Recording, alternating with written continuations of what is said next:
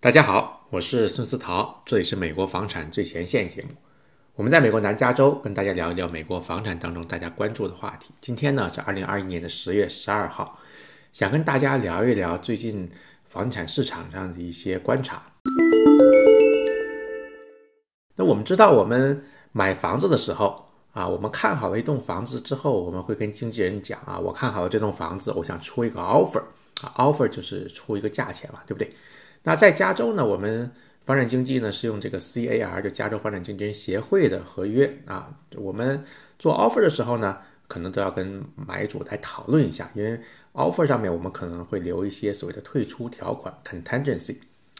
contingency 里面有一个就是所谓的这个 appraisal contingency。那所谓的 appraisal contingency 呢是什么意思呢？就是说我们贷款的时候呢，呃，房子是要估价的，那银行到最后。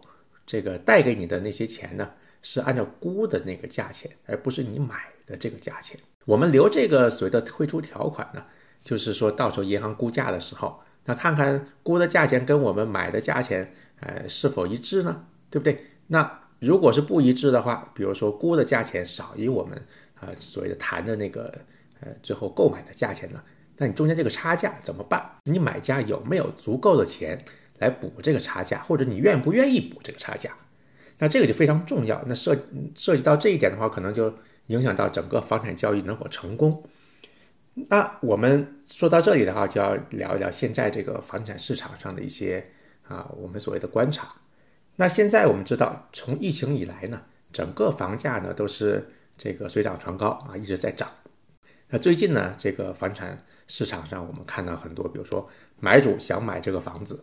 但是呢，价格很高或者竞争是比较激烈的，有时候一个 offer 出去之后可能没有回音，为什么呢？可能对方这个卖主 seller 收到好几个 offer，甚至的更多两位数的 offer 都有可能。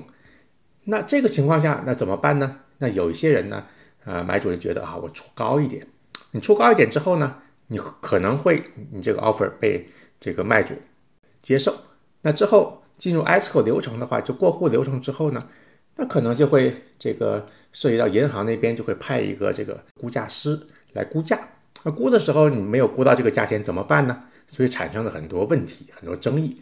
那有的时候就是说买主就想，哎呀，这个估的没有那么高，那我可能买不了，因为我没有那么多钱，这个所谓的手里没有这个现金补这个差价，或者说，哎呀，估这么低，我不愿意再买了，对不对？那可能这个房产交易就成不了啊。那这个就是一个很大的一个这个变数。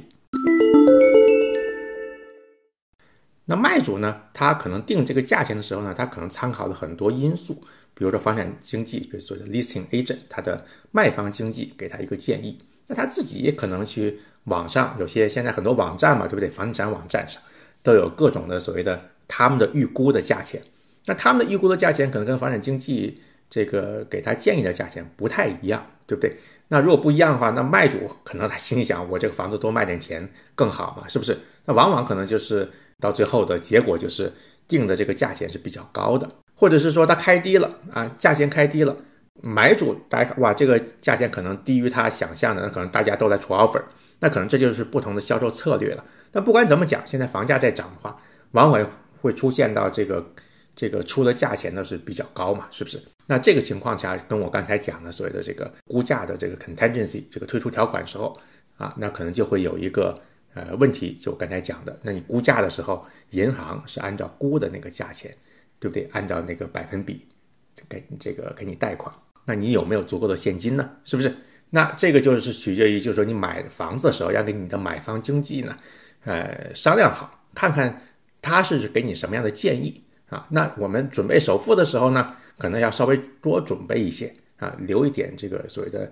这个 buffer 留一点，这个就跟打仗一样嘛，对不对？我们要有一个后备队嘛，是不是？我们买房子的时候呢，也要多留一点钱啊。这样的话呢，你到时候你的 offer 收到了，对不对？那我们过户的时候，假设这个估的价钱没有那么高，那你就你那就要想，我是有足够的钱来买这个房子，那或者是说，对吧？那你干脆不买，对不对？那你要跟这个卖方要协商一下，怎么退出这个 escrow。那好吧，那今天呢就简单聊到这里。我是孙思桃，这里是美国房产最前线节目，我们下期再见。